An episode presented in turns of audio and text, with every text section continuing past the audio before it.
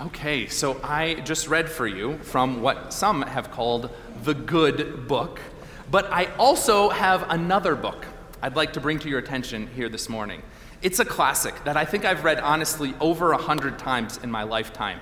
And the book I have in mind, of course, is the famous Michael Rosen masterpiece, We're Going on a Bear Hunt.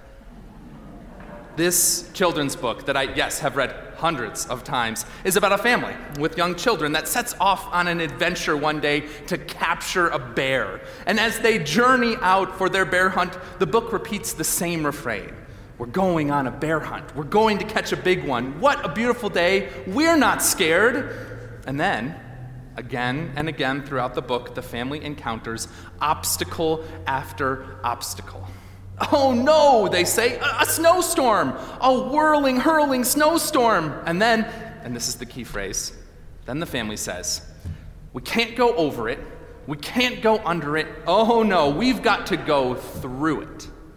And then the family bravely trudges through the snowstorm, or through the mud pit, or into the gloomy cave, or into the dark forest, or through the tall grass. I am convinced that this book is such a masterpiece because of the way the family faces down each obstacle they encounter on their bear hunt. Whether it's snow or mud or forests or grass or caves, each time the family agrees that they can't go over it, they can't go under it. Oh, no, no, they are going through it. As I read our gospel passage in prep for this morning, I was reminded of this children's book because this is exactly how Jesus responds when the Pharisees tell him that Herod is coming out to get him. The Pharisees come to Jesus and they tell him, Hey, Jesus, you better get out of here because Herod is going to kill you. And Jesus basically says, No, I'm not going around it. I'm not going under it. I'm not going to run away from this. I'm going through it. You tell Herod that I'm going straight to Jerusalem to complete my work, whether that fox likes it or not. The Bible is written in such a way that we don't often get a sense of the emotional state of the different characters. There aren't a lot of adverbs in the Bible, but this passage is so peculiar because it really gives us a picture of what Jesus is feeling at that time. Jesus' words about Herod and Jerusalem seem filled with confidence and courage. He understands that his mission and relationship with God is secure, and so he can face the future. He can face Jerusalem and Herod and whatever may come in the weeks ahead because this is what he's been called to do. And because the power of God is so much stronger than whatever power Herod might have in store. And then, immediately after this display of bravery and confidence, you can see in this passage that something within Jesus shifts. As Jesus thinks about going to Jerusalem to complete his work, He's suddenly filled with great sadness for the city. Jesus is suddenly lamenting over Jerusalem.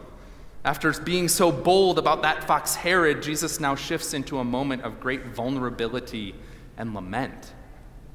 Jerusalem, Jerusalem, Jesus says, the city that kills prophets and stones those who are sent to it. How often have I desired to gather your children together as a mother hen gathers her brood under her wings.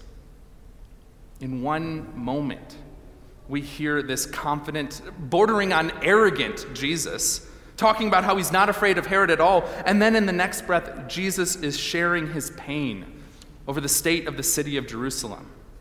And then Jesus' emotions shift again to this caring and compassionate stance. As Jesus thinks about Jerusalem, he longs to be a mother hen protecting and caring for all the lost souls in that city. It's only five verses from Luke's gospel, and yet in this small passage, we see so much emotion from Jesus. We see confidence and lament and compassion. Jesus shares all of this in just a short snippet of time. And this passage, I think, then is such a good reminder to us that Jesus was human too. Yes, Jesus was God in human form, and we focus a lot on that God part. But it's important to stop and recognize the times in Scripture when Jesus portrays his truly human experience. he is emotional in this passage. And I think oftentimes, if we're honest, we believe that our faith doesn't have any place for emotions. We tend to understand faith about being getting everything just right. As good Lutherans, we love to theologically conclude exactly what might be going on in the passage. There are rules that we're supposed to follow, and we're all expected to be good people. And yeah, that's all kind of true, but the problem is that sometimes we can become so focused on doing everything right that we fail to be truly human at the same time. We fail to truly be ourselves, messy emotions and all. We're afraid to admit that sometimes we have feelings that some might label as negative. We start to think that good Christians don't have doubts or sadness or anger or fear. But the truth is that all of these emotions are a part of our life. All of these emotions are part of the life that God has given to us. Most of these emotions are also ones that Jesus himself experienced during his earthly journey. And so, yeah, maybe all these emotions are messy, but maybe they're also meant to be shared with the God who created them. You may have noticed, and I hope you noticed because I pointed it out at the beginning of the service, that your bulletin today includes a whole bunch of references to the Psalms. That's intentional because so much of our life of worship is from the scriptures and the Psalms themselves. These different hymns and prayers and readings express a wide variety of emotions. And if you were to read through all 150 Psalms that are included in your Bible, I bet you would be shocked by all the honest, messy emotions that you would find there. But I'm pretty sure that that's the point. The Psalms capture so many of the different stances of the human heart, and they therefore invite us to bring whatever emotion we're carrying back to God. The Psalms invite us to realize that even people of faith will feel helpless and sad and angry at times. And if I'm being honest, that's exactly what I'm feeling this morning.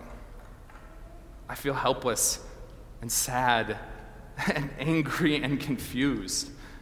The stories that are coming out of Ukraine break my heart over and over again, and I don't really know how to respond to any of it. How does this all end? How many innocent people will be lost? What am I supposed to do about these tragedies taking place half a world away? I don't have answers for any of this. But what I do have are the words of the Psalms that invite me to pray phrases like, How long, O Lord, how long?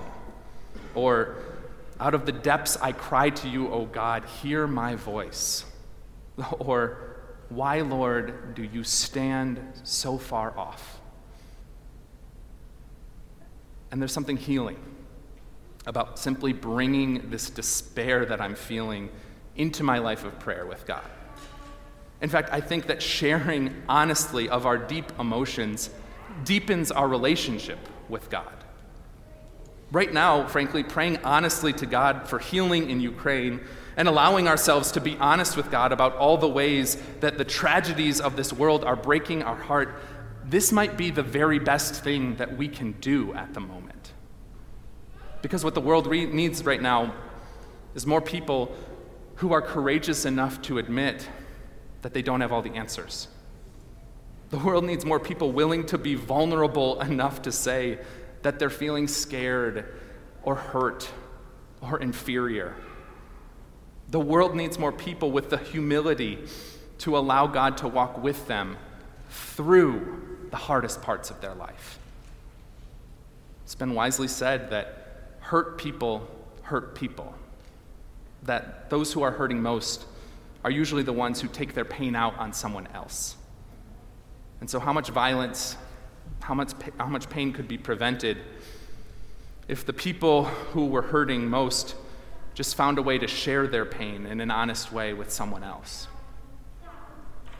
God wants to be that someone else for us because God knows what happens when people try to avoid their pain.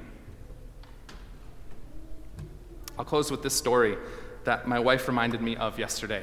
Um, it's a little lighthearted, and maybe that's what we need right now. But in the same sense, I think it gets at exactly what we're talking about. Back in January, my two oldest children stayed up late with me and watched the Buffalo Bills lose their playoff game to the Kansas City Chiefs. And as many of you know, it's been well documented that the Bills are my team, and they have been my team since I was a little kid. And I have passed this fandom down to my children. And so we were all absolutely devastated when the Bills lost that game. And afterwards, there were tears, and there were anger, and there was frustration. And most of it was from my kids, some of it was from me too.